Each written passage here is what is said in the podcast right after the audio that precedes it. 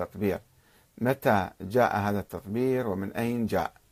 لحظات وسأكون معكم إن شاء الله.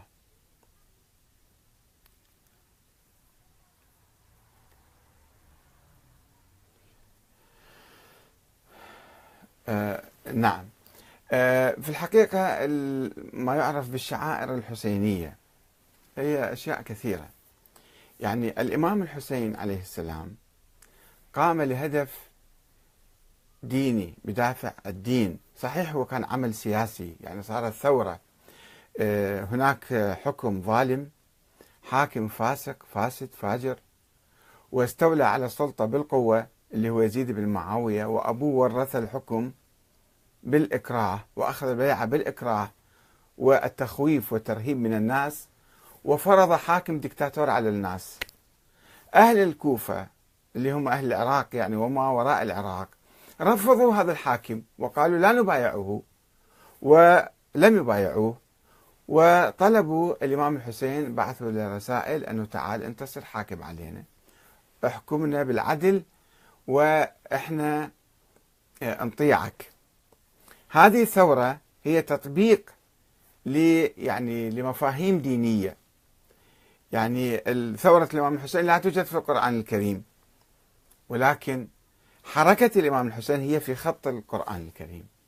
يعني هي ترجمة وتطبيق لمبدأ العدل ومبدأ آه، آه، الحرية والشريعة الإسلامية.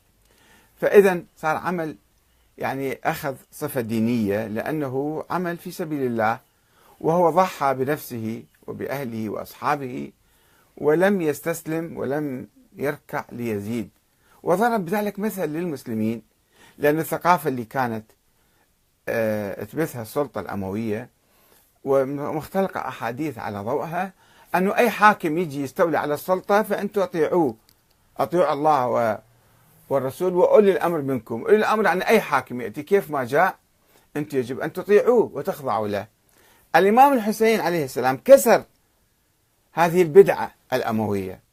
قال لا مو أي حاكم يجي علينا إحنا نطيع. إذا حاكم ما يستحق وبالسلطة وبالغصب جاي يصير حاكم إحنا ما نطيعه. وهذا هو عمل تاريخي عظيم. لذلك نحن نحيي ذكرى الإمام الحسين حتى نكرس هذا المعنى. نكرس هذا المعنى الثوري الإسلامي الأصيل في مقابل البدع الأموية التي حاولت أن تبرر الظلم والظالمين والحكومات الظالمة والحكومات الفاسدة. وحتى الآن المنهج الأموي موجود. إحنا الآن بعد 1400 سنة ماذا يمكننا أن نعمل من أجل الإمام الحسين؟ إذا كنا فعلا نحب الإمام الحسين ونقدر عمله. لابد أن نعرف ماذا عمل الإمام الحسين. مع الأسف الشديد الملايين من الناس لا يفهمون ماذا عمل الإمام الحسين. فقط يفهمون أن هذا ابن بنت رسول الله. واستشهد وقتل مظلوما يروحون يبكون عليه ويطلبون الشفاعة من عنده مثلا. الشفاعة لهم يوم القيامة. أما ماذا كان عمل الإمام الحسين؟ لا يعرفون حتى يتأسون به. التأسي مطلوب بالإمام الحسين. الإمام الحسين تعرض إلى تعذيب إلى قتل إلى ضرب إلى سيوف. وهو أصحابه. التأسي به مو نجيب سيوف ونضرب حالنا ونجلد حالنا.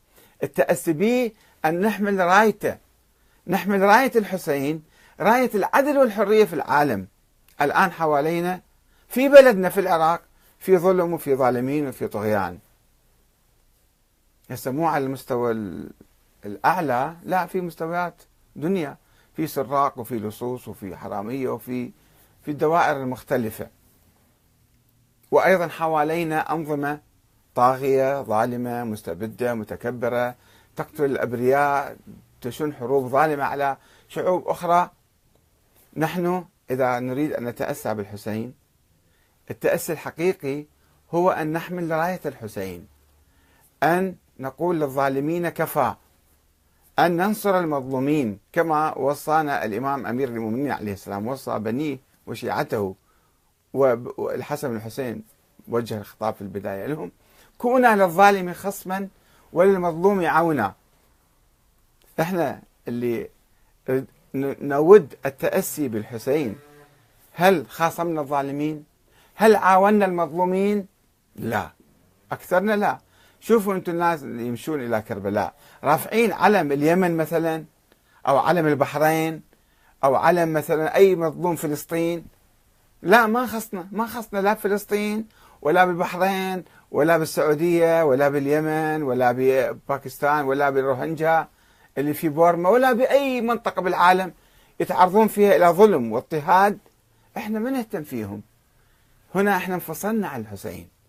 مو قط مو ضربنا رأسنا بالسيوف. لو قطعنا رقابنا أيضا إحنا ما نكون تأسينا بالحسين.